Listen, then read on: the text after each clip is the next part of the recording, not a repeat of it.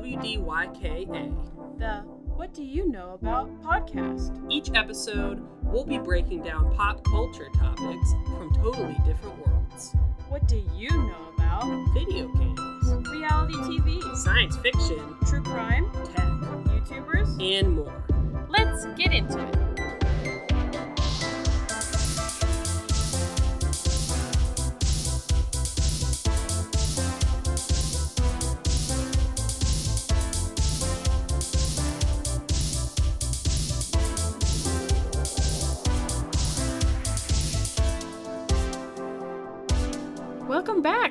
Another episode of uh, the What Do You Know About podcast. Uh, we're very excited to be back. Uh, I'm one of your hosts, Mikaela, and Chris, we're back. Mikaela and Chris back for episode two. We did it. We- We, Yeah. we, made a podcast. we did it. We got it out there. We did it. And um, I just want to say thank you to anyone who's listened to the first episode. Like the four people. Whoever uh we're so thankful for all of the the family and friends that have listened and given us good feedback. And um yeah we're glad that you came back to listen. Um so yeah. Uh what are you mouthing to me? Uh, the um thing. i know. You said um like seven times. i know. I i realized when i was editing the first episode how much i, I say know. um I know. You saw. You that's what you said. And it is it's so painful because you don't realize how much you do it r- at all. You don't realize until you're having to go back and listen to your voice. Um and there I go again. so, We can edit this part out if you want. no, it's it's fine. Oh, it's authentic. Yeah. Exactly. You don't have to say it's authentic for it to be authentic. Anyways, uh let's see. We I guess we'll explain a little bit what the podcast is if this is your first time listening. Chris and I both We do have the intro. I mean, you know. Yeah. From, from totally different worlds. So Chris and I are both going to break down a couple topics, but we're going to take turns and neither of us know what the other person's topic is. It's a total secret to the two of us. We haven't had any time to like look up things before we come to record. Um so yeah, I don't know if we want to just go ahead and get started. So figure out who's going to go first. What do you want to do? Well, let's let's recap last week. Last week was our first episode. Again, thank you for anybody that tuned in for the first episode, family and friends, um, And maybe strangers. Who knows? and maybe strangers in the future. I don't know. Maybe some strangers actually listen to it. I have no idea. I don't know how podcasts work in terms of growing an audience. So who knows? Anyways, last week uh, I talked about uh, StarCraft, which is a video game franchise. We got into that. And Mikaela talked about The Bachelor, well renowned reality TV show. Re- I mean, renowned in re- reality TV show circles. Exactly. and in most TV circles, I mean, lots of people watch The Bachelor. Yeah. Well, I mean, you know, depends on your definition of renowned. Sure. exactly. Uh yeah, I think I don't know, it was a good good episode. It also was a good opportunity for us to kind of like learn, you know, things we want to change or do a little different or be better at. So, yeah, it's great. I don't know. Great first episode, great first opportunity to kind of get our feet wet, you know, so to speak. So, yeah, next this next episode, um we decided so last episode we did rock paper scissors to see who was going to go first with their topic. This one we decided that we would um just pick a card from a deck and see who got the highest card. Who knows in the future we might actually play a game that is, you know, game. Oh yeah, there's your card ASMR. Well, it would be ASMR if I was next to the microphone. ASMR is when you get really close and you whisper right next to the microphone like this.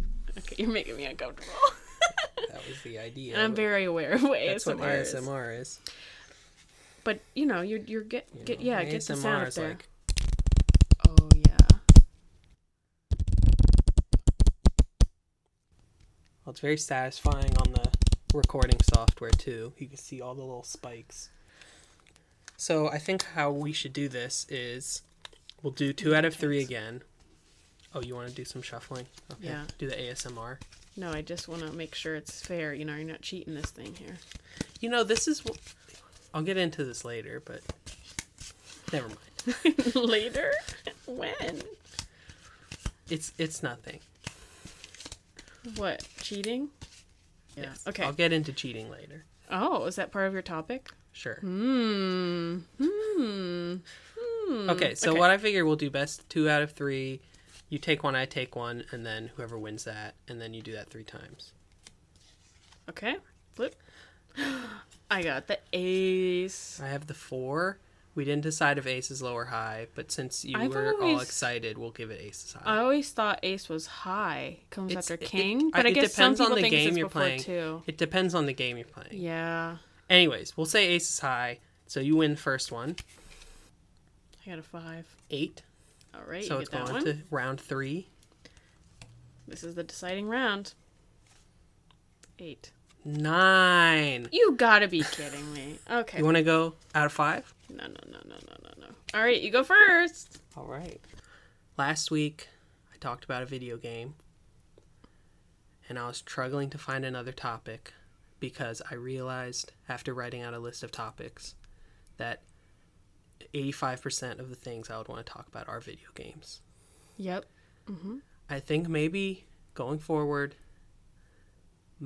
I might be throwing out 85% video games, but I didn't want to do them two times in a row for the first two episodes. So we're not doing a video game. Okay. We are doing a game. What do you know about Magic the Gathering? Oh, okay. I don't know much about it, really. Honestly, like hardly anything. I know it's a card game. I know you can also play it online, but it, yeah, it's a card game. I'm assuming like a card strategy type game. I don't know. I don't know how it's described specifically, like what category it's in. I know that it's like you know fantasy you know monsters and uh you know fantasy type stuff. Um and that's about it. I don't really know too much else. I know you you've gotten really into it more recently but um i can't say i know anything besides that. I don't i don't know anything about magic You don't know it. I okay, I know it's been around for a while. Okay. It's not a new thing. I know that. I don't know the online thing. It might be more new, but yeah, the card game itself, not that new. Any other facts? Uh, duh. I mean, I guess I, I like I know that some cards are worth a lot. Some cards are worth, you know, you can sell them and make a fair amount of money. You know, you get the card packs and you do.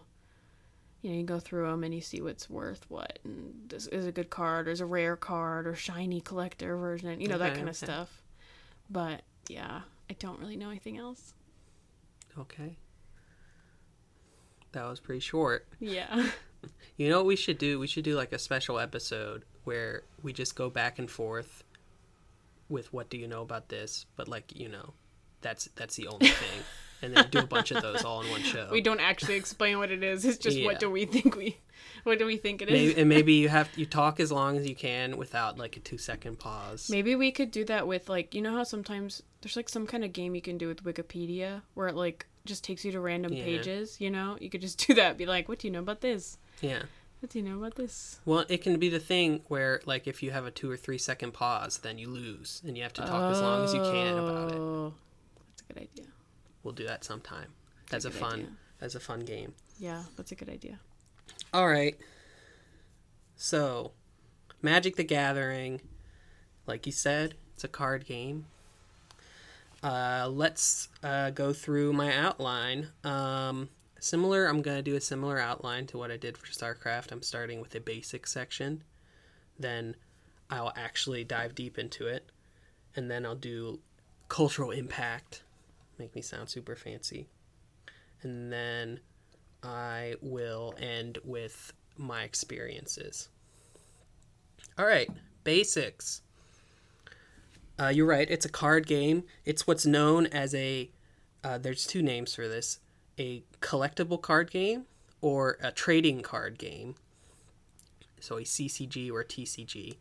There's debates as to what you want to call it because you know you call it you you, you might have originally been more called a trading card game but like people don't really trade. They just like buy and sell you know so. Mm-hmm. Anyways i think magic is usually more commonly referred to as a collectible card game but there are other games like pokemon cards. Right. but pokemon is explicitly called it's the pokemon trading card game so. Right. Yeah, that's the first thing that came to mind was Pokemon because I know that that's really heavy with trading. But the, tr- the trading aspect probably comes from sports cards which i think have been called trading cards for longer oh yeah, like just that's the name of it. They don't say, "Oh, this is a sports card." It's like, no, these are trading cards. well yeah that's Yeah. that's one I, I think that name's been long, around longer yeah. Uh, Magic is probably the most popular of these games to play. Pokemon is probably the most popular to collect right now. I don't know statistics or numbers on that or anything. Um, there's also Yu Gi Oh, Oh, which is probably third place all around. Um, so the way it works, you collect cards, you build a deck of cards, and you play one on one, or depending on you know, there's some rule sets you can play where it's more than two two people. Um, and it's you play a game with other people with the cards that you've collected. You know? Uh, and the way it works is new cards are released regularly through what are called expansion sets. Usually, just people call them sets. So four times a year, they release like 200 to 400 cards Wow. in a set. Some of them aren't unique. Some of them are reprints. Oh, okay. A lot of them are overlap and stuff. But yeah. Mm-hmm. As a matter of fact, this week a new set is releasing, and that is I just went to an event with your brother Mm-hmm. uh, this past weekend. Shout out a- Isaac. shout out Isaac, which was a pre-release event for that set. Nice. All right, so there's the basic section. Let's talk about magic. Mikaela, sorry, I just thought. has anybody seen that old the old uh, YouTube video from the beginning days to the Chocolate Rain music video? yes. and then and then it has the guy I, I I go away from the microphone to breathe. That's what Mikaela just went away from the microphone to d- big yawn. I did. It was a full chocolate rain moment. All right, all okay, right. sorry. Let's do that. Let's do actually dive into to everything. I'm gonna talk about the development of Magic, and then the game itself. Uh, all right. So Magic: The Gathering is developed by a company called Wizards of the Coast. Wizards of the Coast. Do you know? Happen to know what else they do? It's really only one thing. I have no idea. I'm a. Is it? Is it dungeons? D and D. Yes. Oh. So Wizards of the Coast mainly does Dungeons and Dragons and Magic: The Gathering. Okay. as their two main properties. As a matter of fact, there's some collaboration, a set that came out. I don't. I think it was last year. Yeah, a set that came out last year. Actually, another set that came out this year. Both been like crossover D and D sets, Oh, where cool. a lot of the cards are D and D themed. Mm-hmm. And have like characters and, and stuff, and some of them have mechanics where like you roll dice and and it, it, it, it was it was there was there was cool stuff. Um, Nice. Anyways, Magic was originally created by a guy named Richard Garfield, PhD in combinatorial mathematics at University of Pennsylvania. What does that mean? What is combinatorial? So, combinatorial mathematics um, is math that has to do with uh, counting primarily. Isn't that all math? That's what the top of Wikipedia said. what? it's it's math that has to do with uh like finite uh it's it's sort of like number theory I, i'm spouting out these words that that i knew in college that i don't know anymore but um it's it's with counting it's with finite it's with integers single numbers different th- theories around that i don't know how else to You know, put it more because I power to him. It's like the kind of math where like you know how they have like those like puzzles where it's like um they're like statistical puzzles or like uh, you have to get the five people across the river and you put the two people in the boat and then you leave the three there but only you know that kind of stuff like those riddles I think so. It's the kind of math that has to deal with like problems like that sort of Okay. but Well, you you know, it's on a deeper level Yeah, obviously yeah, it's a yeah, phd yeah. Right, right. So, you know, we just basically he's smart and a bit of a nerd. I mean, it's the exact kind of math that would go into like if you did an analysis of magic, it's the kind of math that you would use for that. So that makes sense. Anyways, uh so uh spin back to 1991. He was at UPenn. Um and he's always loved games, board games, and he's had he has lots of board game ideas. So he, he presented them to Wizards of the Coast, which at the time was this really small company. It just started. They had a few role playing games, um, not Dungeons and Dragons. Dungeons and Dragons is a lot older, and Wizards of the Coast did Yeah. not run it yet. Oh, okay. Um, so he presented one of his big ideas to Wizards. They said, "Oh, uh, we're not don't quite like that idea, or it's not feasible, or something. But like we like some of your side ideas." He had a side idea. Um, what was it called? I sh- should have written it down. It's like f- Five Magics or something like that. Was like one of his side ideas. It was like a card game. They're like, "Okay, we like some of your side ideas. What we want, what we'd like, is a portable game." That's easy for people to play at gaming conventions at, during like downtime and it doesn't require a whole ton of stuff, you know. Anyway, so after that conversation, he goes back to school, working on his PhD at UPenn. UPenn's actually my mom's alma mater, so Yeah. another shout out. Um, so the idea that uh, was to expand on the idea of a board game with something that's sort of infinitely expandable and mm-hmm. it's collectible and every player sort of has their own collection and they put their own identity into how they play the game. And mm-hmm. there's no boards everybody brings their own stuff you know. Um, and then the idea would be you know cards would be distributed the way that sports cards.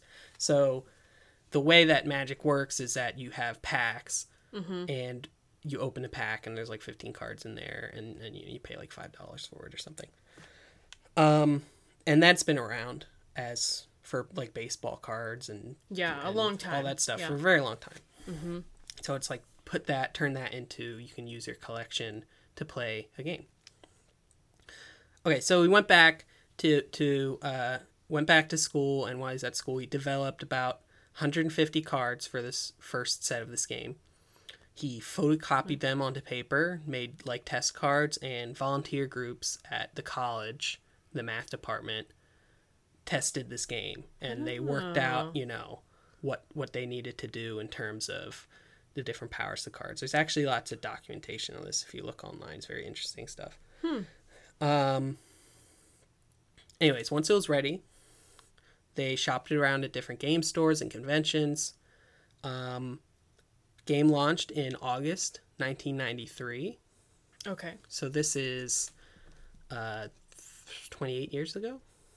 29 years ago. Yeah. Mm-hmm. Launched in August. All 10 million cards were sold out in October. Oh my goodness. Okay. So Yeah. it was very popular. Instant success. yeah. Printed 10 million cards, all sold out October, two months Wow. later. Um, first expansion was released in December of 1994. No, 1993. Oh, okay. So the same year. Yeah. Wow. And not only do first expansions, we did multiple printings of that first set Right. because they had sold out. Um, I can only imagine what something from like the first set, a card from the first set would be worth today. It's probably oh, crazy. We'll, we'll get into that. That's on the cultural impact section. awesome. I love that kind of stuff. All right. Well, I mean, we watched that one uh, YouTube video, and you got really mad at that kind of stuff. I did. I get very mad about it because it's like people really spent millions of dollars on like a CS:GO gun or something. You know, you're like, what? Okay, that one was like But that one was more like a quarter million dollars. yeah, but still, it's like what? And then I don't know. Some other things I'm like, okay, kind of cool. It's like old. If it's historical, I get it. But if it's like a Kanye signed I don't know, piece of poop, I'm like, why? why are you paying millions of dollars for that? Supreme on it. Right, exactly. It's got it stuck right in there. All right. Um. Anyways, I won't go into the rest of Magic history after that. It's just the game existed after. Yeah, yeah. Um. Some stats on that. There was already a billion cards printed by the end of 1994. oh my goodness. Mm-hmm. Yeah, that's. I mean, I didn't realize how popular it was at the beginning. I don't know why. I just kind of thought it was like building more success over time, but Yeah, I mean that's what I would have thought too. It's very interesting. yeah. Um. To this day, there's about here. You want to guess how many sets there's been? Oh boy. I okay, you said like four every year. Sets or expansions? I don't think it's always been, but set I, ex, by sets I mean expansions. Okay. I th- I don't know how long it's been for every year. Okay. Hmm. I don't know. I'm gonna guess like 200. It's 140, about Okay. 140. Um, there's about 22,000 unique cards, Okay. so cards that do different things. Um, no stats exist on the number of cards that have been printed so far, like total. Oh, okay. Wow. I'm surprised But- they haven't kept track of that. Well, I mean, you know, they haven't like they haven't like revealed or anything. Maybe they do keep track of it. Oh, I gotcha. They did say Wizards said that between 2008 and 2016, they printed over 20 billion. Oh my gosh. Oh my gosh. That's so many. That is a lot. Oh wow.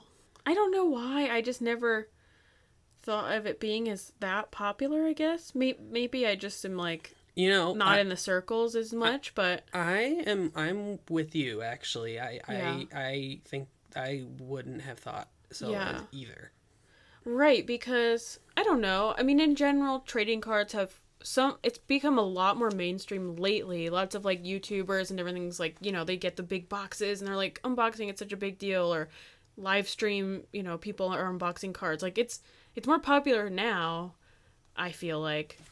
But maybe I'm wrong. Obviously, I am. I just thought it kind of has built in popularity over time. I always thought like sports trading cards were the most popular back in the day, but I guess not. Yeah, I don't think those are that big anymore. Not anymore. I think more of the the trading and selling is more popular now. But All right, let's move on to the game itself. I have some cards in my hand here that I'll show Kayla for her to get some ideas of things. Oh, Cool. Um, okay. The reason the game is called Magic is because here's the sort of the idea of the game is that you're the two players are like they're wizards. They're facing off against Okay. each other, and all of their cards are their spells that they're that they're doing their spells. okay. Um, is it called Magic or Magic the Gathering? actually, that's interesting. I found this. On, I didn't write this down, but I found out on Wikipedia that while they're developing the game, they just were call they just called it Magic, and that's what they wanted to call the game was just Magic. Yeah. but they were like the legal counsel or whatever was like you can't uh trademark the word magic Right, you know it's like it's too simple of a, of Yeah. a name Yeah. um so they're like oh we're gonna change it to, i think they said we're gonna change it to like mana clash or something i don't know they're like okay but then like when they were still making the game they just kept calling it magic Yeah. i think and then they settled on magic the gathering Oh, okay. everybody called it magic or mtg Yeah. Anyways, remember how with the StarCraft episode we did a story breakdown? Oh, uh huh. Magic has a story that is Oh, way more complicated Oh, than jeez. StarCraft's story. Oh, jeez. Really? There's I- a story. I get like, is there a Yes. book or? there's books, there's comics, there's Oh. there's everything, and all the cards have story Oh wow. and lore and everything. I am underqualified to talk about all of that. um, TLDR is there's a multiverse of different fantasy worlds that are called planes. okay. there's medieval worlds. There's like this feudal Japanese world. It's called Kamigawa. There's an ancient Greece world. I forget what that one's called, or it's called Theros. There's Innistrad, which is like a gothic horror 18th century Mm. world. Basically, they have all these fantasy worlds that you know you can riff different themes on. Yeah. Right. Yeah.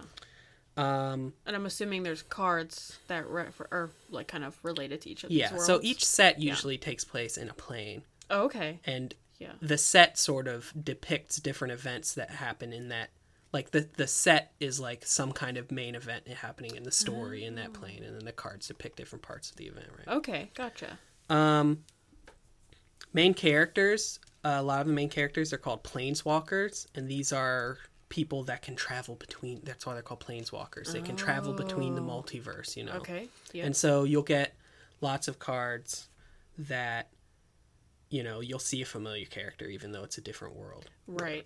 and that's basically the idea. All right. So I'm going to to start showing you some of these cards. There's two types of cards.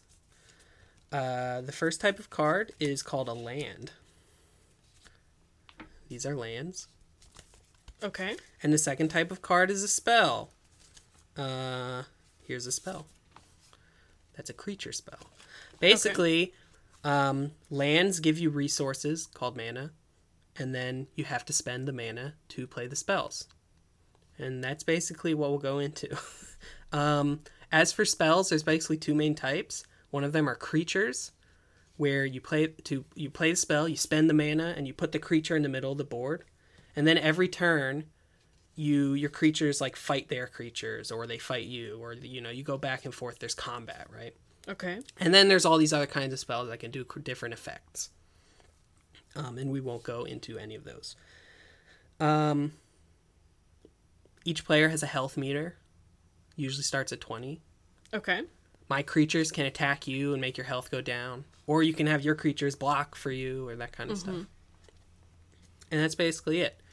Um, so let's talk about some things, some some other aspects of cards here. We have alternate arts. So you have a card there called Island. Here's an alternate art island. Ooh, I love this one. Yeah. Um, Well, maybe we'll have to post this somewhere. that card that you have there. That's there. beautiful. Oh yeah, so if people are interested, that's the stained glass alternate art for Island from Dominaria United, the new set. So look That's that up. That's awesome. Here's an alternate art for that other card you're holding. This card, by the way, is Garna, Bloodfist of Keld. Here's the alternate art. Oh, it's also a foil, so the card is shiny. Oh, that's so cool. Another stained glass. Mm-hmm. That's, That's awesome. that's the alternate art theme for the new set that's just coming out. I It's love like the that. stained glass stuff. All right. That's beautiful. Here's some other cards. These are different creatures or other spells. All right. Um, let's talk about the main core of the game, which are, is called the color pie or the five colors of magic. Okay. So if you notice the cards you're holding, there comes in five different colors: Yeah. white, blue, black, red, and green. Mm-hmm. So this is sort of the core of the game is this mana that you create from lands can come in five different types of colors and the cards come in different colors and they all have sort of themes associated with them. Mm-hmm. So white and this is taking from the magic wiki or whatever. White uh, exemplifies peace, law, structure, selflessness, and equality. Uh, white cards typically include humans, knights, angels, spells that heal yourself, or spells that exile cards from the game but without destroying them. Okay. So it's sort of the goody two shoes, you know. Yeah. Uh, blue cards, uh, it blue exemplifies knowledge, deceit, caution, deliberation, and perfection. Mm. Blue typically includes flying creatures, aquatic creatures, cards that draw more cards, cards that counter other cards, cards that sort of manipulate the game state in interesting, you know, out of the box ways that aren't so direct. Gotcha.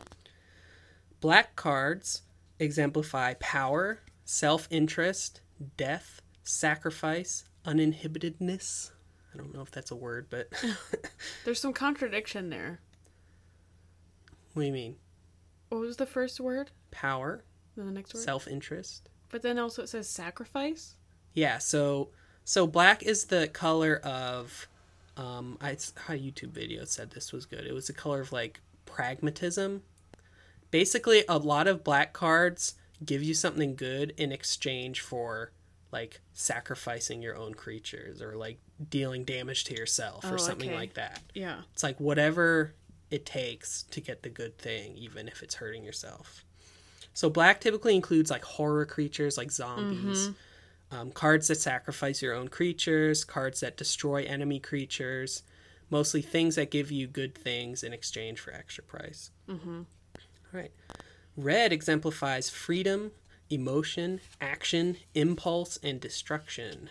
Typically includes goblins, dragons, fire creatures. There's a lot of spells that deal direct damage to creatures and players. Cards that are mostly just they're really aggressive and fast. Okay. Finally, green exemplifies nature, wildlife, connection, spirituality, and tradition. Green includes elves, animals, really big creatures like giant worms that come out of the ground and stuff. Um, big creatures with powerful stats. They're very they're very focused on creatures in particular. Um, they also focus on cards that give you extra lands so you can ramp up your resources to have more resources than the other player. Oh, okay. And those are the five colors of Magic. There's also cards that can have multiple colors. I believe I gave you one that is a black and a blue card. Oh, okay. Um, most decks of Magic usually have two to three colors in the deck. So you'll have some blue lands, some black lands, and then you'll have some blue cards and some black cards. Maybe some cards that are both blue and black, like the one I handed you. Yep. Um, or maybe it'll have three. And there's also different types of lands that can give you more than one color of mana, but for some kind of downside. Right. One color is also common depending on strategy. Four and five colors are sort of harder to play, but you know, some people, you know, might make a deck out of it. Um, and that's basically it. That's that's basically all we'll talk about the game itself. Nice. Yeah. o- obviously, there's like, there's a lot, probably a lot more in depth like gameplay, all that stuff. That's like very you know, complicated and it's hard to probably explain without actually playing. basically you go back and forth you take turns on your turn you draw a card and then you play cards Right. and the cards you can play is determined by the lands that you have and the colors of the lands and all that. Right. and then the cards do a bajillion different effects like i said 22000 unique cards That is a lot. All right. In terms of the ways to play magic there's a ton of different ways. You can play it with paper cards. There's also online versions. Did you know there are two magic the gathering online games?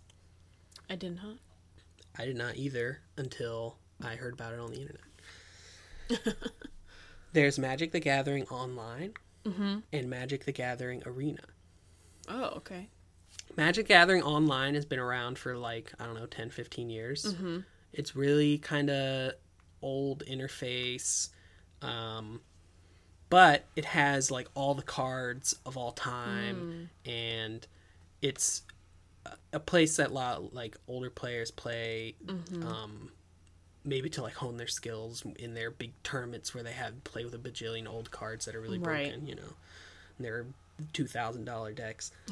um, Magic the Gathering Arena is more recent. It's maybe like five years old. That's the game that I play. Um, and it's more modern. It's sort of there's a lot of like modern collectible card games that are digital, like Hearthstone is one. Um, and it sort of takes a lot of notes from those sorts of games. Oh, Um, okay. but it doesn't have all the cards. It only has the cards that have been released like since the game came out. As for actually playing the game, there's different formats. There's legacy formats where you play with all the cards that have ever been out, um, and your deck's going to cost like two thousand dollars if you actually want to be competitive because all the cards from the beginning of the game are super broken and also expensive. There's rotating formats, which is mostly what I play online, like one called Standard, where you can only play with cards that were released this year and last year Oh, okay. essentially. Yeah. It- it's basically from last year's sets and this year's. So yeah, it could be five to eight different sets because four sets released in a year. It actually just rotated. So it used to be eight sets, now it's five sets because the new set came out for this year. Oh, okay. Um, there's also limited formats, which is what I uh, was what I do with your brother. You go to the game store, and it's called a draft, where instead of building your own deck, you go to a store, you open up a bunch of packs of cards, and then like you you each pick one one at a time, and then you all play against each other. There's also Commander, which is a format that's really popular right now, where you have like way more cards and it includes a lot of like really broken cards and you can play with like four people at the same time and you have this card called your commander which you try to make as broken as possible and he's like always on the field What do you mean by broken? broken by broken i mean powerful Okay. Like overpowered more than Yeah. the other ones. Uh, Yeah. Compared, like compared, comparedly. Comp- yes compared. that is um what your brother likes to play commander and that's a really popular it's it's a more casual format so it's not as sweaty. oh, gotcha. you know yeah. Maybe not so high stakes. You got more people going Yeah. in there. Yeah. but it's fun. I've played it. Mm-hmm. Um, it's definitely not like, you know, like I said, it's not competitive. It's the kind of thing where, like, if you actually really tried hard to make some kind of deck that was completely overpowered and nobody could beat you, then like nobody would want to play with you. Right. Like, The point is to have fun yeah, and not, you know, just end the game as fast and as that's possible. actually the most popular format right now. Um, it's become Nice. popular more recently. Mm-hmm. to the chagrin, probably, of all the sweaty tournament players. Um, that's what I hear at the game store a lot, where it's like, yeah, it's like I like Commander, but like it's a board game. It's not really Magic, you know, that kind of stuff. Oh, I gotcha. Okay. They're like back in my day. Um. Anyways. Anyways, that's that's that's the the talk about the game. We can talk about cultural impact. Sure. Awesome. Let's do it. All right, I'm gonna have three things to talk about. First of all, is the trading card game boom of the '90s. Magic was the first one of these kind of games. Right. The first game where you know you go you get packs and you open them and then you play a game with the cards. Right. Right. A melding of a board game and a you know and baseball cards essentially. Right. However, once Magic came out in 1993, this stuff started popping out all over the place. Uh, Pokemon trading card game was huge.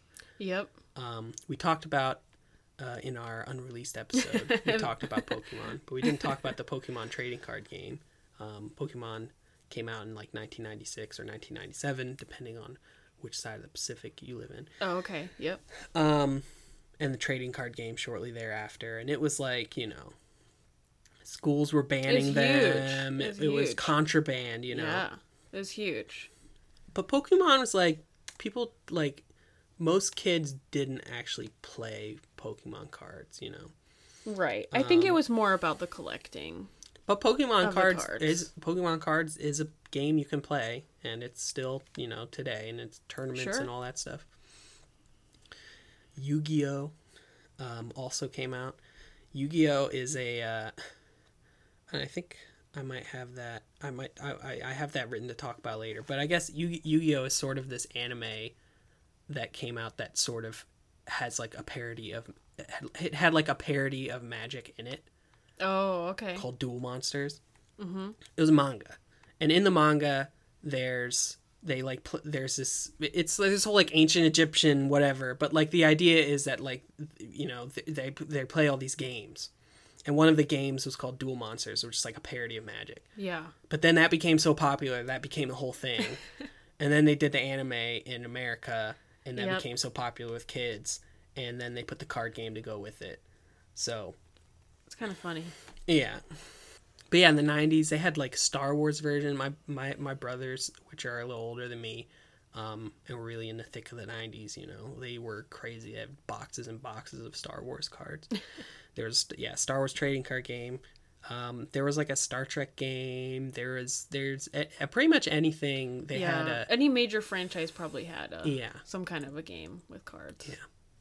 And if you At go to game time. stores nowadays, you'll still find some like more fringe games that are Mm-hmm. like some franchises take on the trading card game. Right. Um.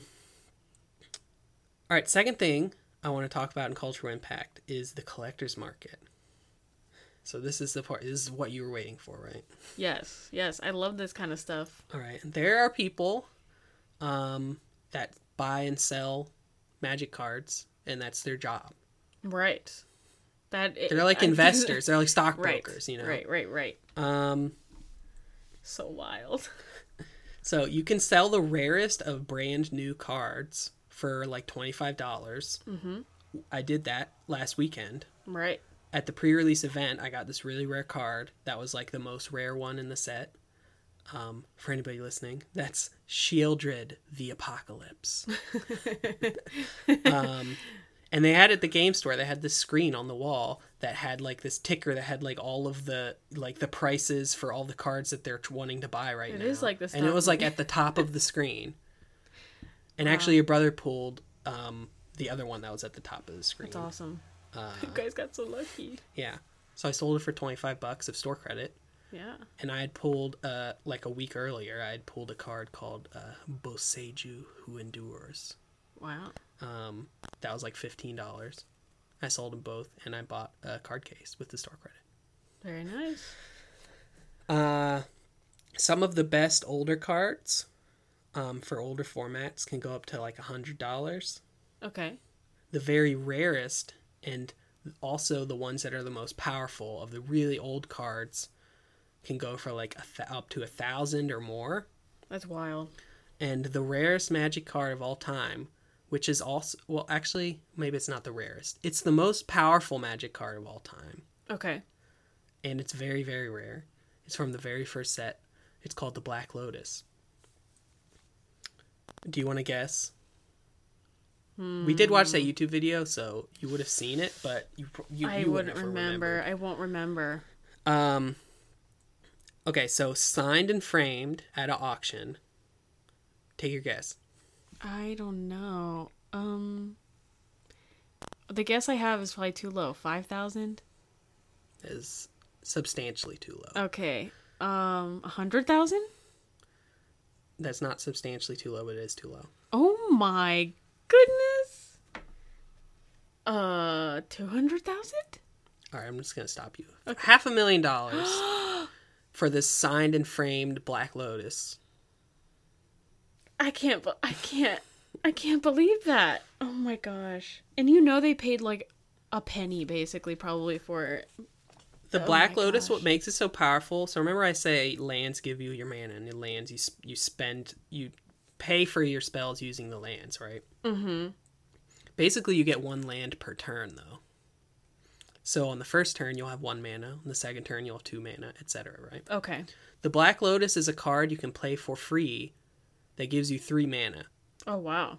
Okay. So essentially, if you have it in your hand at the beginning of the turn, you can pl- you have four mana on your first turn instead Mm-hmm. of one. Well, yeah, yeah, I can see how that puts you at like a major advantage to someone else, especially in Yeah. the newer games. And yeah. they've backpedaled on designs like that yeah. since the game came out, which means that is like the only card that does something Right. like that. Right. You know, Wow. that's why that's one of the reasons why it's so powerful. It's banned in all formats except for there's a format called like Vintage, Oh, okay. which has all cards ever. yeah. and like you can only have one copy in your deck. So it's still banned even in the Oh, wow. format that is. So like, even if you do have it, it's like you couldn't go anywhere and play with it. Uh, if you had it, you probably wouldn't want to actually play with it because it's worth half a million dollars. Right. you probably don't want to take that out of your house. All right. Last thing in cultural impact. Wild. Last thing in cultural impact is the tournament scene. Um, we talked about this. We talked about esports last time on Mm-hmm. StarCraft. Similar kind of thing. It's been it's older than StarCraft, um, and also StarCraft didn't have an esports scene right when it came out, so it's even Right. older. It's probably like ten years StarCraft superior. And not that Magic is an esport, but uh, you know, essentially, Sure. I see E the E stands for electronic, I guess. You know. You know. Um. Anyways, professional gaming scene. You know, there's people that their job is to be a professional Yeah. Magic player. World Championship in 2019 had a prize pool of a million dollars. Oh my. That was that's not the first prize. That's the pool for the whole tournament. Oh my! According to Magic the Gathering's website, I'm gonna butcher this. Uh, Paulo Vitor Damo da Rosa. Wow. Um, I've seen him on like YouTube videos and stuff. He's cool. Uh, he is the world leader in revenue for a professional Magic Oh player. my gosh. He's made one million dollars over the, his career in Magic winnings. Wow. Um, Imagine being a millionaire from playing a card game. It's awesome. You know what's cool? There, there's a card. So they started doing this thing where if you win like the world championships, then they put your face like on a card. Oh, Like you know, how the cards they just have characters, and they just made him made it look like him or whatever. Oh my gosh. It's like uh the the painting from Parks and Rec, probably. Where it's like Leslie Knope and Tom or the the centaur and the little baby, the little cherub. Um, but yeah, there's there's a card that I've played with because it's really recent that um that his face is on it. My goodness. That's awesome. All right. Uh let's uh we're almost done here. We're going to talk about uh my experiences with the game. It's a shorter one than the StarCraft story. Um so as a kid, uh Yu-Gi-Oh, which we already talked about. This is where I was going to talk about it. Right. um, was really big. The Pokemon trading card game was really big. My brothers, like I said, they were super into the Star Wars trading card game. They were also super into sports card. They have boxes and boxes of football cards, basketball cards, baseball cards. Um, I was on the tail end of you know their obsessions with everything. Um, and it was really more Yu-Gi-Oh and Pokemon for me. So I would play the Yu-Gi-Oh card game with my brother all the time. Yeah. Um, we'd play on the floor. We'd have our little mats that have the little zones where you put different kinds of cards. Um, and you know, we we all we, and we watch the TV, TV show on Kids WB Oh, yeah. channel on Saturday, Saturday morning. So, you know, we know all the cards and stuff. Right. Um, at that time, I was aware of magic. It um, magic, uh, and and I think this is the case for most people or kids at that time that played Yu-Gi-Oh and stuff. It's like magic was sort of the grown-up game, you know. Right. It was like the game. It was either you're really really nerdy or like you're just like really a lot older Right. or you're a teenager. Yeah. yeah. That makes sense. Um, which is probably one of the reasons why I would also have been surprised, like you were, that it was as big as Right. Right. you know. Because yeah, it was obviously just bigger with obviously uh, older people because it was geared towards and you know advertised probably more for you know people who are already into like fantasy games and D and D and you know Uh-huh. things like that. So yeah, makes Um, sense. so that's where my story would have stopped. Um, about four months ago, I was browsing browsing the Nintendo Switch eShop, as I do t- probably too often. Um, I was looking at the free games, uh, and I found a game called Yu-Gi-Oh! Master Duel. Okay. um, and I was like, oh, Yu-Gi-Oh! It's like, oh, and I'd always, you know, been interested for a while, like, oh, I should try and really get into like a card game, and so I was like, let's take a look at this Yu-Gi-Oh! game. Messed around, it was a lot of fun. So I was like, okay, well, I should try like Yu-Gi-Oh! and Magic and see which one is better or something. Um, long story short, Magic is way better. Yu-Gi-Oh's terrible. oh really? I, okay, like from a game design standpoint, um, even back then when I was a kid, like if you would have got to like the highest competitive level, uh, it would have been iffy. Nowadays, it's it's it's rough. Uh, It's like basically at the highest competitive Yu-Gi-Oh level, every game lasts like just two turns What? because the cards are so complicated and have so many effects and there's no resource system like you know i said the mana and you'd have oh one mana on turn one two mana on turn two that kind of keeps you from playing all the big stuff right away Sure. yu-gi-oh doesn't have that and there's all bajillion combos. So basically you play like you get your combo off and then like you win. Wow. but you have to know what all the cards do. Like it's just impossible. Yeah. anyways um so i got magic arena and i found that really fun and i played that for a few months. Um i played online for like three months um i started going to the game store more recently because your brother's uh your your brother has friends that got him into it recently and, and we've done a couple drafts and that's where we're at today so yeah Um, You've been growing your collection. Yeah.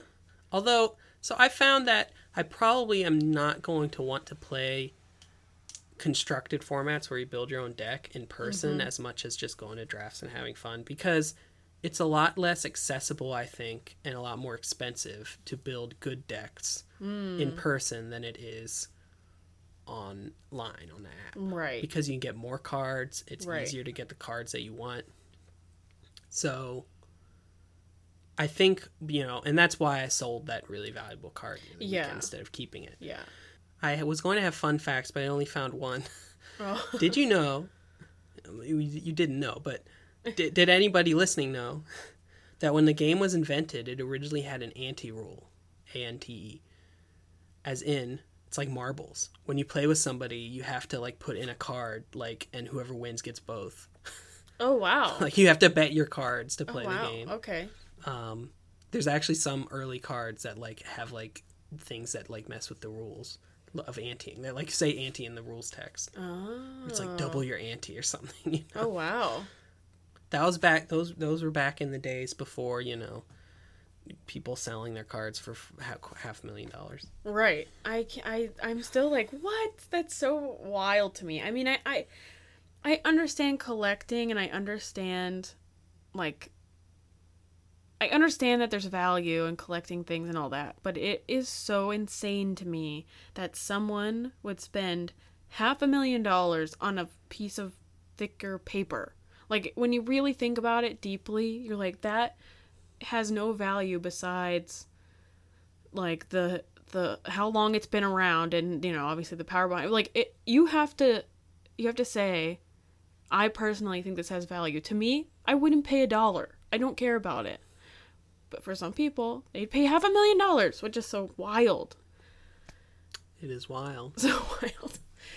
Oh man. Anyways awesome. Thanks for uh talking about this because Oh, what oh, what did you learn? We have to talk about. i learned to- a lot. Like i said i really didn't know much. I yeah the few little things What's the most surprising thing you learned, or most I interesting? think I think the most surprising thing was just how popular it was. I didn't realize it was really that much of a popular game even when it started. It's I don't know, in my head, like I said before, I always thought it was kind of sort of just nerds. hmm Um Well, it, of, I mean, it is. but- it is, but obviously there's a lot of them. And I didn't realize it, you know. Um so yeah, that was that was cool to learn and uh yeah, thanks for that was a good one. That was a good topic. All right. Well, let's go to quote commercial break. yeah, we'll take a break. We're gonna go get some uh, water, turn on the AC for a little bit so we can cool off maybe, and then we'll be right back. All right, welcome back from the quote commercial break. Um, we're back and we're ready to do Mikaela's topic. Yeah, just a quick uh, side note. We during our little break we were looking through a bunch of different cards, and I have to say, the art that is on these cards is truly amazing, beautiful, mm-hmm. gorgeous. You know, not all of them obviously, or some of them are like kind of creepy, gory monster things, but we were looking at different because they have all these different themes and things that they do with the different cards and it is so pretty some of them and just so like so cool some of mm-hmm. this art and you mentioned that there's a youtube channel that you oh, watch that yeah. kind of goes through the art what was the Rhystic? Studies. Rhystic studies They do So- these great, nice, clean video essays. Sometimes you don't even need the context of the. He, he kind of like ties in, you know, something that isn't even magic related and ties Yeah. it to magic in some kind of cool, roundabout way. i love that in a lot of videos he talks about just the art i think i mean i don't know but it feel but based on some of his essays it feels like he has like an art history degree or something oh you know? okay um I, I feel like I want to go watch this now because I really I loved a lot of the art there. I've always been I've always loved art and Uh-huh. it's been something that one of my friends and I have like we talk about art, we go to art museums and things. So, I don't know. I just didn't I guess I've seen a lot of the cards, but most of the ones I've seen are like monsters and things. yeah But these ones are just there's so many of them in there that are Mm-hmm. so beautiful. Landscapes, this whole stained glass sort of um yeah that's the new the new gimmick in the newest set the alternate art cards are all as stained glass themed. Just beautiful and really cool. Mm-hmm. Uh, so yeah, I mean, if you're interested, I would suggest checking it out and maybe check out this YouTube channel. Yeah, um, Very cool. yeah. So let's let's Okay. do it. Let's. I've I do not know any. I mean, like. Okay, I know that there's some kind of that you're doing some kind of true crime adjacent topic, historical. I don't. I don't. know. Sure. I have no. I have no clue. Well, okay. Christopher, what do you know about Ellicott City's Hell House? oh my goodness. Okay. So I grew up in Ellicott City, You did. which is a town in Maryland. It's a it's a suburb kind of outside Baltimore. Yes. A fancy suburb. And a very Howard- nice suburb. Howard County is a very rich county. Um, although Ellicott City isn't like you know the center, you know all, all the rich people in Ellicott City. But well, It has so we Ellicott won't go on a tangent about you know rich people or whatever. It's No, like, no, make this no. a podcast for everybody. Right. Ellicott City is has been voted like top 20 places to live in the US Oh, yeah, for a yeah. lot of years. So it is a very nice place to live. Very, you know, lots of beautiful, you know, places to go. It's just a nice place to live. So when most people, um, when most people think of Ellicott City, they think of the old downtown street, which, you know, it's like it's a it's a main street of Very town historic. Mm-hmm. from like 1700s, you know. Um, and it's actually has made national news like three different times in the past 10 years for a very bad reason, which was flooding. Um, Really, really, really, really serious bad. flooding. um, and like a lot of the local shops just got completely gutted, and you know all People that stuff. Definitely did not survive. That- So a few people. So yeah, it was That happened good. like two times in like two years. Yeah. So Yeah. And I mean, they also made news because uh, uh, Gordon Ramsay came down and tried to help Oh, some of the shops. So he he did his. Yeah. Uh, I don't know what show it was. I don't know. Hell, it was some kind of Hell's Kitchen or um. No, not Hell's Coo- Kitchen. I don't know. Some I don't know. No, no, it wasn't one of the negative ones. It was like the one where he goes and like he fixes something up. Yeah. Yeah. Yeah. Shout out to a restaurant that doesn't exist anymore, Bean Hollow. Yeah. They got washed out in the flood.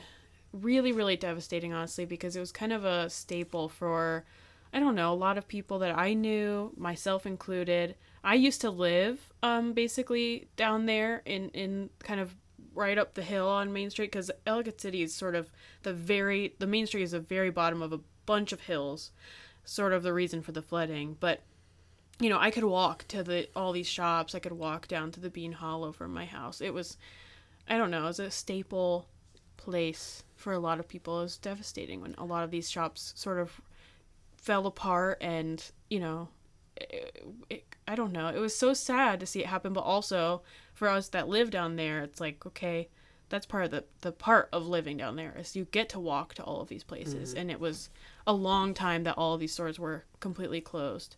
So yeah, Anyways, um, that isn't, however, what we're talking about today. Yeah, I know, I know. um, okay, so uh, the Ellicott City uh, Hell House is it's a it's like a abandoned building. Um, it's you know like it's, it's haunted, you know that kind of thing. Um, I think there I, is there is can you do tours or is it just you just go there?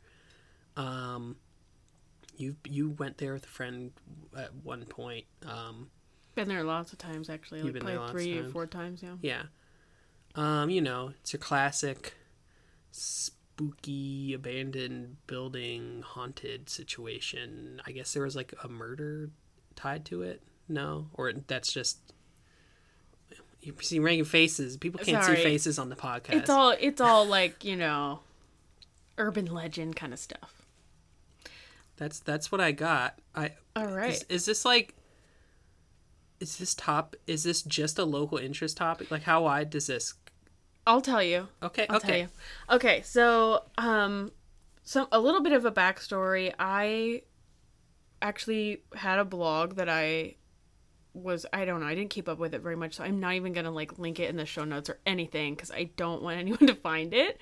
But I basically did a bunch of research and wrote a whole blog post about this. Um, thing. So I actually just took that blog post and then went back and updated a lot of things because some things have changed since I wrote it and just there's some new information and stuff. So I've updated it, but I've you know, a lot of it's the same. So I'm honestly just going to kind of read from it and, you know, talk off of some of the stuff that I wrote, but um if it sounds scripted, that's because it kind of is. um so okay. So let's get started. No, let let's get into it. Let's get into it. Play the music again. Yeah, yeah. Um okay. So just a few minutes up the street from Ellicott City's charming Main Street are the remnants of what locals call the Hell House. While there isn't much house left, many still believe the grounds are haunted and full of darkness. So, a little bit of history. The scenic location started out as a hotel and tavern, being so close to the B&O Railroad, it was a perfect locations for traveler perfect location for travelers to rest and enjoy the scenery. If people don't know, the B&O Railroad, like the oldest station is in Ellicott City and there's a whole museum and it's, you know, a pretty big historical thing. The B&O Railroad being the Baltimore and Ohio Railroad. So, it's a long stretching railroad, very historic and you know well known and ellicott city played a big part in it. So um anyways in 1866 the ellicott brothers sold the property where the hell house is now at to the congregation of the most holy redeemer for $15000 which would now be do you want to guess how much that is in this today's money? Uh, what time did you say? 1866 You said fifteen thousand 15000 for the house or for the land or for the land yeah That would be a lot. I mean, that's like yeah multiple millions, right? No. Uh really? so what is now $280,000. So really it was not that much money when you think of how much a piece of land in Howard County costs. I would have thought A lot. It costs a lot. Inflation would be more. Huh. Um I literally checked it this morning, so Uh huh. and then in 1867, so the year after, the congregation started adding additional levels to what is known as the upper house of the Hell House. They laid 672,000 bricks in the span of 18 months, and the bricklayers were earned $5 a day, which I don't know if you want to guess how much that would be in today's money. I love this kind of stuff. I mean, I we just I, I, I could Yeah. just reverse engineer the math of what you The- just said. that's okay. Uh, it would be $100 a day, which Pretty good. is really good money even now, which is sad. I guess it depends on how long they worked, but anyways. Uh, and then they also built a large chapel and a greenhouse and a few other houses that were used for like smaller schools and storages. So there's lots of little little houses kind of built in this property, along with a big big house, a chapel, and uh, a couple other little places. So from 1866 until 1907, the location was used as a Roman Catholic seminary. Um, it was very close to um, the headquarters in Baltimore, and um, in 1882 they actually renamed it St. Mary's College. So that's what it's more widely known as is St. Mary's College. Hell House is kind of the name that the locals dubbed it, but um, St. Mary's is sort of the name that you know, if you wanted to go Google it, you would Google St. Mary's. You Wow. know. Went from St. Mary's to the Hell House. Yeah, exactly. Is that is that part? Well, maybe you'll get into this. Is that like, is it just Hell House because oh it's haunted, or is, does it have something to do with its Roman Catholic history? Yeah, I think I think it partially bec- comes from like the lore and The lore has to do with the Roman Catholic yeah, history. yeah. Actually, no, it would be good. Isn't there like a abandoned um, like mental hospital in Catonsville? I don't know if it's in Canesville, but there is one in Maryland, not too far Near from there. Um, We've driven past it like on the way to places in Catonsville Hmm. before, right? I'm not sure I know what you're talking about. We'll look it up later. Yeah, maybe for another episode. Maybe it's not abandoned. Maybe it just looks abandoned. Yeah, I'm not sure what you're talking about, but who knows? Um, oh, oh, I know what you're talking. It reminds about. me of like Arkham Asylum. Yes, Batman. I know what you're talking about. And yes, I think it was. And now it is used for like it's a mental health facility of some kind. But it was abandoned for a while. I know you're talking about, and we'll Yeah. figure out what that is later. It's really like freaky. It is because it's sort of a ghost town feeling all around there. You know, it doesn't. well, yeah. there- You don't see anyone walking around, Like I said, but it- it's huge. It makes me think of uh, Arkham Asylum from Batman. yes, like it's it has that vibe. It's, it's like gothic architecture kind of. and all the it's so it's like grass, but all the grass is dead. That was the other thing that always got Mm-hmm. me around that place. Dead grass everywhere. Anyways, that's another spooky kind of spot. But um okay. So in 1907, uh, the men that were in seminary were moved uh, from Ellicott City to New York, and the building started to be used as a place for men contemplating entering the religious life, uh, which is another term for that is the novitiate.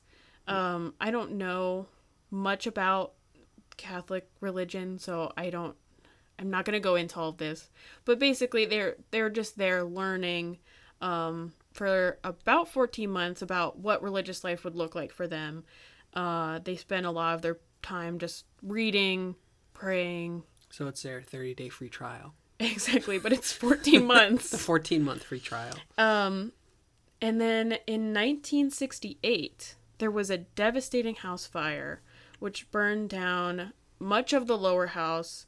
And in 1972, the college was shut down completely and had only 10 men in the graduating class. What was the year of the fire again? 1968, so four years later, the whole thing shut down. Wow. Um, and there were some suspicious circumstances to the fire that kind of have led into a lot of the sort of lore that we'll get into later, but there there hasn't been anything released about the cause of the fire. However, all around Ellicott City, there's a lot of these mansions, big houses, beautiful, like almost castle like buildings that have experienced these really devastating fires. And I I wanted to do more research on it. I just didn't get the chance, but I'm like why are so many of these big beautiful houses burning down or big like historic buildings burning down in Ellicott City? Who's is this someone doing this? I don't know. It was like in the 60s and 80s, you know, around then. I'm like, what's going on? Anyway, so in 1982, uh, the property was bought by a developer with the intentions of converting the property into apartments, which is sort of pretty common for the area, I would say. Um, and it ended up kind of just falling through. I read a couple conflicting things, whether it was like locals basically saying like this this land is historical, you shouldn't touch it, or just the developers like not following up with any of it and not actually doing anything. But basically, at the end of the day, the whole building was abandoned. So there's the building was still standing, but it was completely abandoned, empty. So this is kind of where you get into the Hell House sort of era of the property, um, because sort of near in the '90s, it kind of turned into like lots of uh, gossip around town about like the creepy stuff that would happen there, and it being haunted, and there's ghosts and all this stuff, um, which is really common for Ellicott City if you don't know. And I'm gonna kind of talk about that a little bit more later, but Ellicott City is known for being like there's ghost tours and it's like a haunted Uh-huh. town, you know. The So Salem of Maryland. Right. Some might say. Um, so on the property, there's been a man by the name of Alan Rufus Hudson. He lived on the property as a caretaker when it was owned by the Roman Catholic Church. And after it was sold, he still stayed on the property to look after it and keep trespassers away, I guess. Even though he technically had no right to stay there, he felt very like uh it was his duty to keep the property taken care of. That's the uh that's the perfect name for a story like this. I know, right? Alan, Rufus Ruf- Hudson. Rufus. Rufus Hudson. I know, doesn't it sound so perfect for a man who's like not okay? I don't know why. Something Perfect about for a ghost story Yes. name. So obviously he had good intentions. You know, he cared about this property and about the you know buildings staying nice and you know it's historical and you know it's a beautiful building. It's a beautiful you know there's a chapel, there's a church, all this stuff. But um, unfortunately, In 1996, he was charged for shooting and critically injuring an intruder on the property. This was apparently a common occurrence. Lots of people came and looking at this property because it was abandoned and haunted. You know, lots of people are coming up there When because they want to. When was the, the charge? In 1996. oh boy. So there's. You've you've gone and looked at the property. Yeah, well, not that recent. yeah. obviously i wasn't born yet but um you know lots and lots of people would go up there because there's lots of rumors that it was haunted and i don't know it's i feel like this way it's fun to explore an abandoned place and they felt the same way so yeah lots of lots of teens young adults going up there looking around but this man living on the property felt so strongly that they should not be on the property, even though he didn't even own it. That he he would literally like threaten to shoot them. He would he was like threatening people as they would walk on the property, and he would shoot at people as they were coming on the property. It would happen a lot. There's a lot of accounts of people who have experienced him from afar, like shooting at them, and they had to like you know run away fast. So it kind of eventually, you know, t- uh, took a dive when he hit someone and was charged. So he is no longer there. Obviously, he's probably passed by now because he's old. But um, yeah, that was one thing, and I think that was part of the reason why people thought the place was haunted because there was this old man living on the property, and if you didn't know he was there. I can imagine someone thinking, what is going on if you hear a voice, you hear a gunshot, whatever, you hear movement, they might not know that there's a man living there, you know.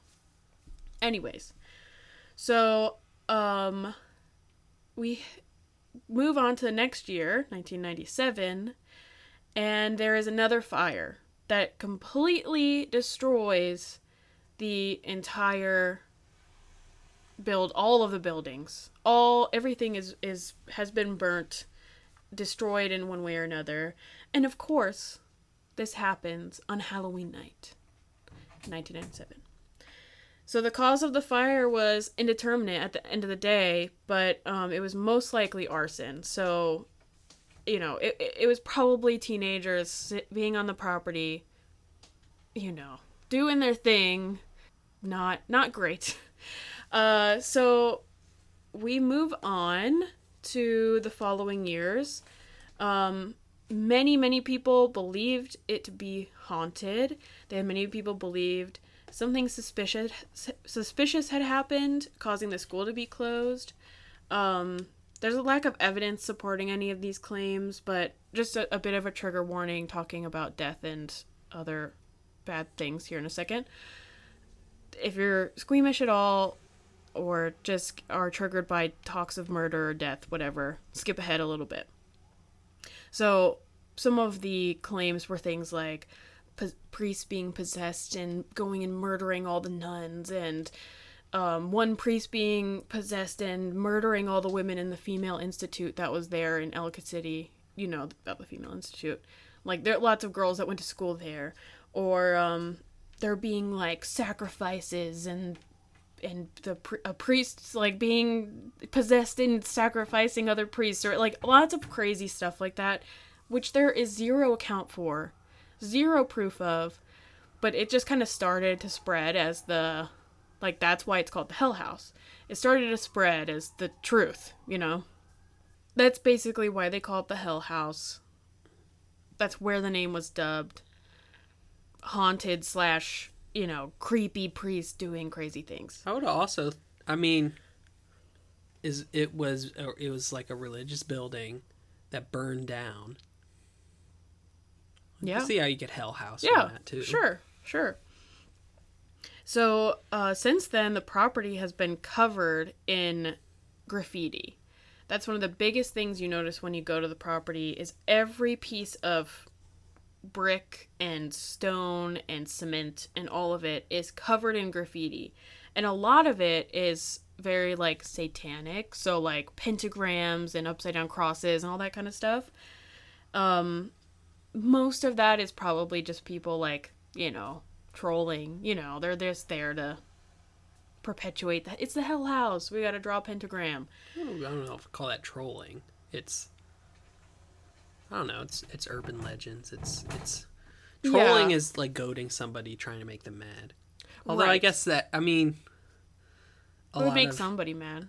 Yeah, everything makes somebody mad. Right, right. We didn't talk about it in my section, but uh, you know, Magic the Gathering, just like with Dungeons and Oh, Dragons yeah. and with all that stuff, right. had has the Satanic Panic. Right, right, right. Um, yep. although according to the Wikipedia page, it was more short-lived. Maybe. What, if, um, you know, whatever that right means. right. Yeah i mean I, I understand. There's obviously to me personally too a lot of a lot of stuff like the satanic demonic stuff. I am like let's maybe not let's maybe not um play around with that. But you know i also realize that a lot of the things specifically at this location is like just people wanting to perpetuate the you know the story the urban legend However, there are a lot of people that believe that there are like satanic rituals and sacrifices that take place on these grounds that people go there just to do that. So, adding on to the the graffiti. So in, in the last few years, I haven't been since this has happened, but I was reading about this just today. In the past few years, somebody has gone and painted almost every surface black, and then over top of it is this crazy intricate white like drawings of dragons and like hieroglyphic looking letters. Like it's everywhere all over everything. It is like I, very creepy but also uh, amazing that somebody did all of this. It was like it's everywhere and it's a lot of it. Um one part of the things that they painted has like this poem and i was like this is interesting. I don't know why. I just wanted to read it. And i'm like i didn't look it up to see if it was an actual poem but maybe it is. So the poem reads look within yourself. What do you see? Is your soul a fading light strengthened by fury hardened by heat? Search deeper now. Whatever you find you must keep. Look with look within yourself. What do you see I don't know if they wrote that poem or if that is a poem written by someone else. I'm looking it up. Oh, it's lyrics. The light within. It's a song lyric from League of Legends. Hey, we're going back to the esports from last week. You've got to be kidding me. Wait, do you have pictures of the thing? Yeah, I, ca- I, I probably will include it in the Instagram post, but also, um, bro, take- does that take out some of the? uh Does that take? it takes out all of the creepiness, creepiness. but also maybe all of these like weird symbols and stuff are That's- have I'm to do with League of Legends. I'm Legends assuming you said dragons, and I was and like, dragons. When you said dragons, I was, and then you said, "Oh, it's creepy." I'm like, that sounds like somebody's like doing like Dungeons and Dragons or something. Let me show you. I'm I'm really curious now because I, I know you don't play League of Legends, but maybe I yes. I can't believe it. Oh my gosh. You're like, you're like being all like, "I've this might be a poem. Look within yourself," you know, like, Right. and then it's League of Legends. It's pretty funny. Um, let's see. I, I read an article. Here it is. Somebody painted the Maryland's Hell House ruins, and it's a mysterious sight indeed. That's the name of the article. Here. Bro, tell me that's not League of Legends. I. Yeah, It's pretty creepy though. probably. That's what it looks like to me. Oh my gosh. if you don't know what it is though, that's creepy, right? Literally every surface is covered in like these hieroglyphic looking Yeah, but it doesn't look. I don't know. To me, it looks like, you know, something like a fancy dork kind of thing, not like a satanic ritual kind of thing. No, I don't think it looks like that either. To me it looks like someone from another world came in and covered all of the surfaces in their own language, you know. That's what I'm thinking like it's not from our world kind of thing is how it feels. But okay, so you were asking if this goes beyond local legend. Yeah. So, yeah. How how how far out does this reach for our podcast about for for general audiences. Yeah, so um, this uh, television show is pretty widely known. It's one that I've watched. Uh, CW Supernatural. Ah, Yes. If you don't know what it is, it's okay. You don't have to watch it. In the grand scheme of things, it's okay if you miss watching the show, but I was obsessed with the show. My sister and I would watch every episode together, like the new things that would come on. I mean, we were obsessed with it. I will have to say I have not watched the last few seasons because I just I can't get that far. you, you know, we'll, we'll we'll do an episode on it. You'll you'll bring Yes. it as a topic one week. One week. I've I've seen some episodes. It's not bad. I mean, I mean, here's the thing. It's CW. It's the C- it's the CW. yeah. It's You know what you're getting a CW into. show. Like it's it's their formula. Yes. Especially that's like the most Yes. like their formula, you know. absolutely. Um it's fun. I don't Yeah, know. It's I a think it's- monster it's a monster of the week show. Yeah. Literally. Yep. Yes. It's good. I don't know. I like it. Anyways, so the Hell House was featured in two episodes of this show Supernatural. Um in the show, they they display it as St. Mary's Cathedral, I think, but it says Ilchester, Maryland, which Ilchester is like a little tiny town part of Ellicott City. I don't know if it's technically part of Ellicott City, but it's literally there in Ellicott City. So on the show, it says like Ilchester, Maryland, and St. Mary's Cathedral or something. And and in the show, it's like 2000 and I don't know eight or something. And there's like still a full building, and they're inside this cathedral and everything. So that's not accurate, obviously, because there are no standing buildings at that point. But they still featured like this, you know, church or whatever that's you know, there was a there was a cathedral there on the property and it was called St. Mary's. Um and in the show it's the place where Lucifer is like jailed or whatever. He's in he's imprisoned in this specific place. I feel like I've seen this episode. You probably have. I I rec there so you were so when when you were pregnant yes. you watched like um, I know, watched pretty season much- 9 or 10 or something Yeah, right yep. and I you know tagged along a lot of those episodes Yeah. um I think I I maybe saw like all of season like 3 or 4 or one of Yeah, those it's season 4 and 5 are the two seasons that this is featured in. I, I- think it's the end and the beginning. I of those think one of those but- seasons I saw like most of those Yeah. episodes Yeah. Probably. it sounds very familiar um basically it's the place where they go and and he's released uh you know from prison I remember Lucifer he's like he has Yes. a suit uh no. no I remember what his face looks like okay the person who has a suit is like the grim reaper guy death okay we'll save this for Yeah. another episode. Okay um so anyways that's kind of it's interesting because it's made its way out into the you know the the world. And i wanted to just plug a, a podcast real quick that i listened to um in preparation for this podcast episode. Uh the podcast is called history goes bump ghost tours for the mind.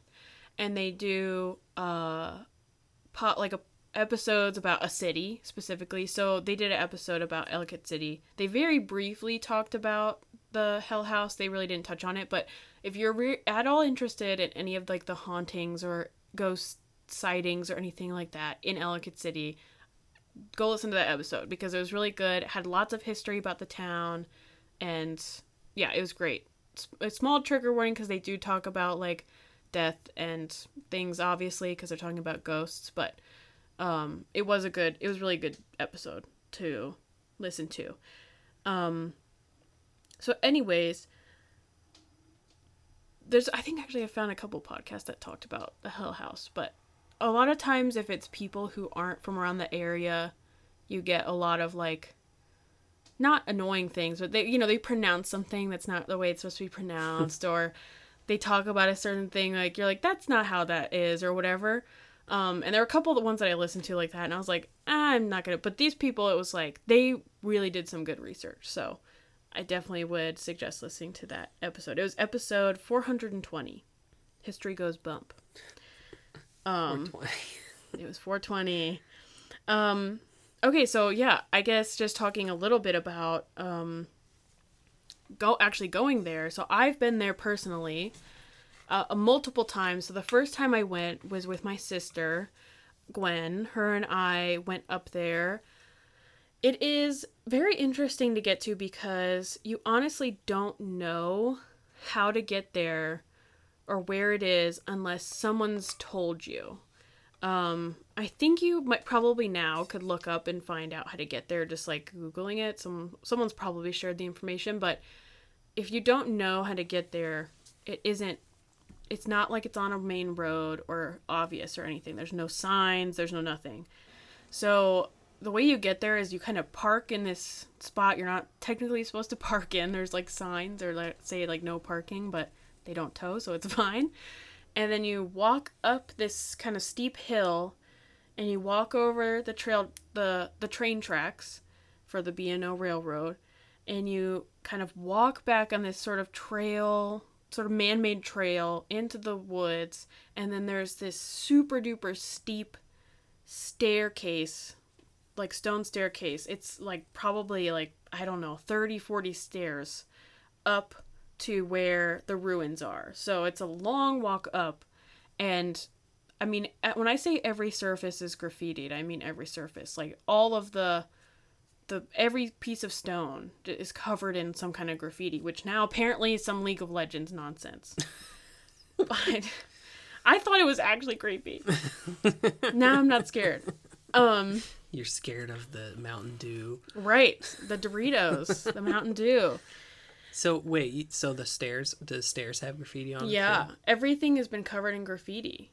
It's it's pretty wild. So Are the stairs really rickety? No, it's so it's all like stone cement. They're nice stairs. Y- yeah, they're not like you don't walk up it and you're like I'm gonna fall and die. I mean, just because it's so t- like high up, you do, but not because they're like falling apart. Okay. Yeah, they stayed pretty well, like intact.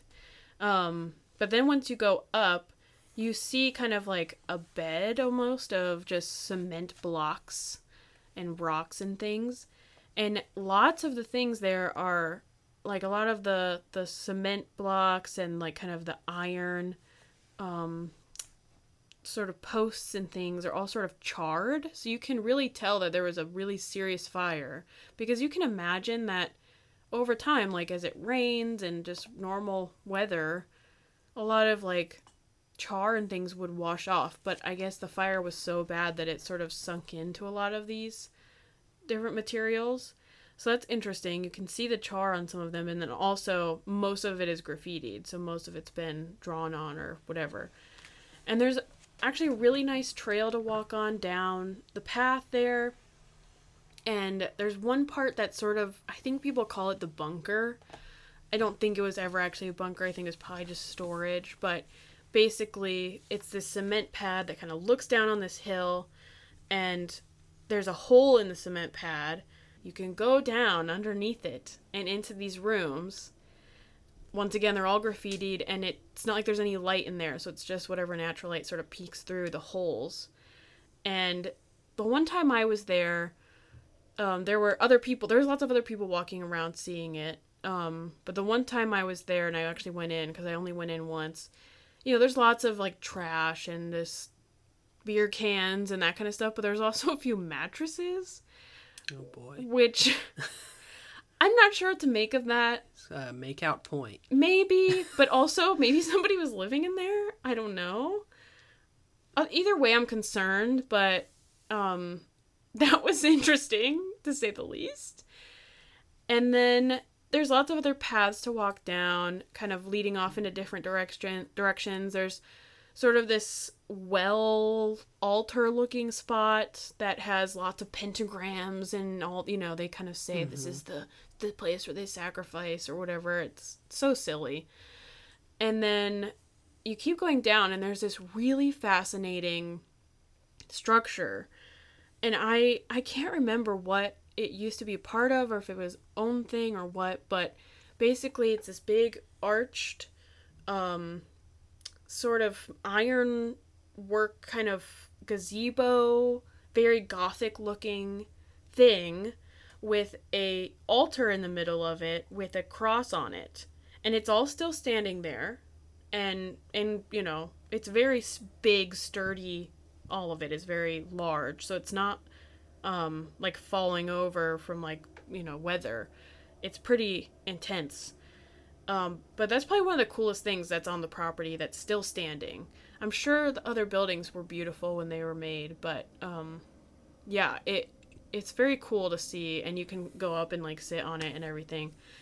Uh, and then I don't know, there's a couple other paths to kind of walk down. There used to be a greenhouse there, which you can kind of see like where the where it was built, like the outline of the building. Yeah, what's remaining of the building itself? Wait, okay, so let's go back. So, so we did all the timeline. So let's let me mm-hmm. let me rewind to when we talked about the timeline. So mm-hmm.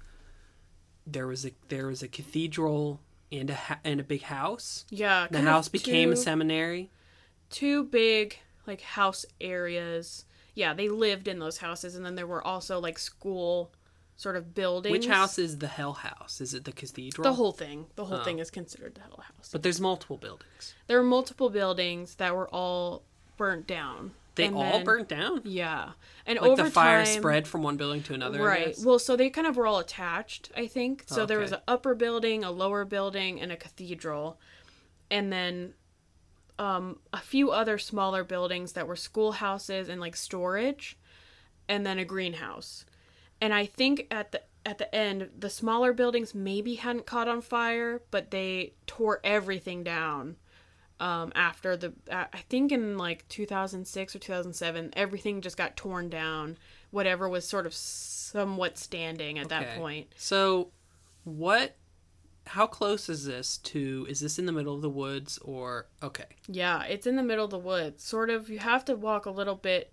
It- It's not right on the road. You have to kind of walk up a little bit, and then like those stairs are really, really It tall. must have been a nice spot for Oh, a seminary. Oh, beautiful. The view is beautiful. You look down on on you know, it's up on a tall hill, so Yeah. it kind of view the view is like looking down on the there's the Patapsco River right there. So the other thing is the at right now, the land is owned by um the state. So it's part Yeah. of Patapsco State Park. Oh. Um but it isn't like marked i don't think as like these are trails that you can go walking or anything like that it's just owned by them um but right where you park like right across the street is like this really beautiful walking bridge and beautiful view of patapsco river and all of that kind of stuff a, a beautiful hiking path that they've made Yeah. um, so I can imagine, you know, before they would have made all of that, that the view from the the house and all of it was just beautiful. You're looking down on the river Yeah. and lots of beautiful landscape. So, did you mention earlier? I I feel like I remember you said something about it burning, and then some many years later they shut it down or something. Yeah, so part of it did catch on fire and it ruined one of the house. I think it was the lower house.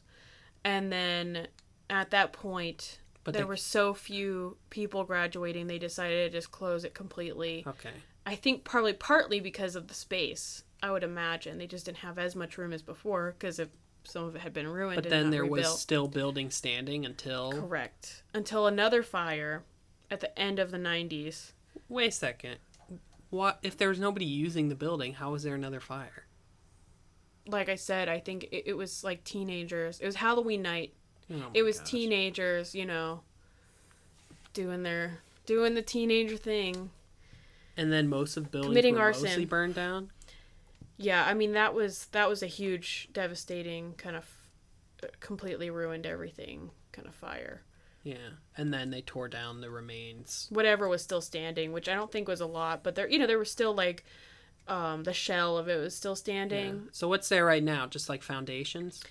Lots of bricks and stone pieces just laying around. Yeah. Some places you can sort of see an outline of where a building was, but most of it is just like Yeah, just bricks sort of laying around and everything. I mean, everything is covered in graffiti. It's wild. You've never seen anything like it anywhere else. It's like this tiniest Mm-hmm. little stone and someone's like drawn on it, you know. Um, and apparently now they've drawn League of Legends something or the other. But um yeah, it it's a beautiful piece of land for sure, but also I don't know, when I went, I definitely felt like I don't know, it's uh, partially because of like the lore and the, you know all of it, the stories you've heard behind it, or whatever. But even being there, it still felt weird. It felt kind of eerie almost. I guess I don't know. It's sort of sad that it burnt down and, and was knocked down because you can imagine it would have been beautiful. Um, but also just the like overwhelming like paraphernalia around of like like uh, pentagrams and upside down crosses and uh I mean, that's the thing, and that's what I was trying to say earlier. Lots of people are just like they they find urban legends and making things spooky and yeah that kind of stuff. I mean, it's fun for them. Yeah. I mean, which is okay as long as they're not hurting anybody. Sure. I, I, I mean, that's big on the internet right now. There's lots of internet urban legend type Oh, of yeah. things. Yeah, Creepy yeah. pastas, as Right. it's called. Right. Um, yeah, I mean, I don't know. People were just into that. I don't think that, you know, they're trying to. I don't know. think that there's actual satanic sacrifices taking place Oh, okay. Obviously, yeah. at this place. I, I mean, I, what I was to not say is. I don't think that people that are putting up this graffiti actually believe any of it. They're trying to Oh, create an effect. yeah, yeah, yeah. They're Yeah, trying I to agree. make it spookier because Yes. it's because it's fun. Yes, I agree. The same reason you do a haunted house on Halloween. Sure. Yep. Yeah, I totally agree. And I think um I think honestly at the end of the day, it's a beautiful beautiful piece of land that's nice to just go on a walk around too because there's so many people that have walked it that there's just a man-made sort of path all around it. And it's still a gorgeous piece of land. It's cool to see like kind of ruins of an old building. And yeah, I mean, like whenever I've went, there's always been lots of people there too. Just you know, everybody knows about the place around in the area, and they want to check it out and see what's going on. I'm really tempted to go back now that I know that there's these like crazy paintings all over, whatever they may be. I'm really interested to see what that looks like in person. you just want to find something that's not Leave Legends. Yeah, I guess so. um but yeah, I I think it's a cool thing in our like local history, but also it's cool that it's kind of seeped into some sort of pop culture stuff like supernatural. And you know, like I said, lots of people have known about it too as like this urban legend kind of crazy thing and it's sort of been talked about amongst, you know, people that don't live in the area too. But I think that's all I have. I guess that's it. Did you learn anything? Uh. Hmm. I mean, well, obviously, yeah. I learned everything that you said was news to me, except for the fact that it is in Ellicott City and it's a haunted whatever. You know, it's ha- it's haunted. It's Right. spooky. Um. That was really interesting. Awesome. That was I, know, I fun. thought I liked doing the kind of like history. Oh yeah. Well, sort that's stuff. so you used to be into that until you had a kid, and now you're not into the murdery stuff. I know. I like kind of spooky things. I guess now even more. I, I probably like the like sort of spooky like that's probably not true, but it's kind of fun to pretend that it is sort of urban legend stuff as opposed to true crime stuff. Yeah, like something that someone actually getting murdered. Yeah, that gives it has a whole new Yeah. like kind of effect on me. But I mean, we'll probably talk about some of that stuff, but more of the like uh longer ago type Yeah. stuff that has less of an effect. We've seen um but- we've seen My Favorite Murder big yes. podcast. We've seen it live in Nashville, which was very fun. It was for your birthday. Yeah. Um I had fun. It was I mean they and they t- even told the joke on stage. It was like all right, who brought their boyfriends with them? you Right. know? Like- right. Um, but I thought it was really fun, and I've Yeah. I've listened to. You've their- to I've listened to their show, Yeah. lots of episodes. I've listened to you watching other stuff. um, sure. Bailey's Bailey Sa- Sarian. Sarian. Yes, we love we stand Bailey Um, Sarian in this house. yeah. Those are all those are all fun. I mean, it's fun to have a podcast with nice prepared Yes. historical spooky breakdowns, Right. which is what we've done for you today. Now we now we've actually done it. We've we've we've made our own spooky breakdown. It's true. All right, awesome. Um well, I guess that's it for this episode. Uh, when we recorded the last episode, our podcast was available nowhere because we hadn't posted yet. But now our podcast is available on most of your major platforms. Uh, so give us a follow and a Yes, please like, I subscribe. guess. subscribe and like. And That's if you that's a YouTube thing. Right. And if you can, please leave us a five star rating. I know it does Oh, really yeah. good to help with getting our podcast kind of out there more and, and listened by more people. The higher rated you get, the more you get promoted on, on charts and Okay. things. So if you can give us a five star rating, that would be awesome. Is that that's? I don't think that's a Spotify. It is a Spotify though. thing oh, now. it is. Okay. It is, I and know it's, it's also iTunes thing. It, yeah, it's also Apple Podcast thing. So we're on both those. We're also on the Google um, podcasts. We're we are on YouTube, yeah. and so we'll we'll put um just an added side note. We'll, I'll, I'll also put all of our my references for my research for this podcast episode Aw. in the show notes, as well as links to both the YouTube channel that Chris mentioned and that I mentioned, or Good the podcast that. I mentioned in the show notes as well. uh, I'll post all my references right now. It was all Wikipedia. nice. Um, but uh, yeah. Um, YouTube's probably the the direct source. You know, that's like where we have most control over what we post. Yeah. Um, plus, we get a cool little animation in the background. Right. And um, you can also go follow us on Instagram. I will post every week when we put up a new episode. And um, if you want to contact us, send us a you know message or whatever. You can do it through Instagram as well. And um, Uh, also, email at yes. what do you know about pod at gmail.com. at gmail.com. Feel free to Um, send us a message. Uh, if you have any questions or you want to send us a note, whatever it may be, we'd, be lo- we'd love to read it. Um, Read it on the show. Well, You'll yeah. get a shout out yeah, we'd love to do that. if it's family friendly and Right. relevant. yeah. um yeah, I guess we just want to say thank you so much for listening. We really appreciate everyone that spends the time to listen to our podcast and it yeah, it means a lot to us. So um hope you have a wonderful week. The music's probably already playing. Yes. The music that Christopher made, if you didn't Oh, know, I don't think we said we in the last episode, but Christopher made the music for this episode.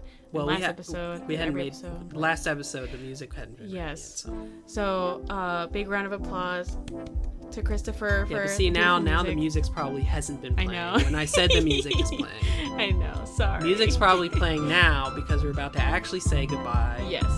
In three, two, one. Goodbye. Goodbye.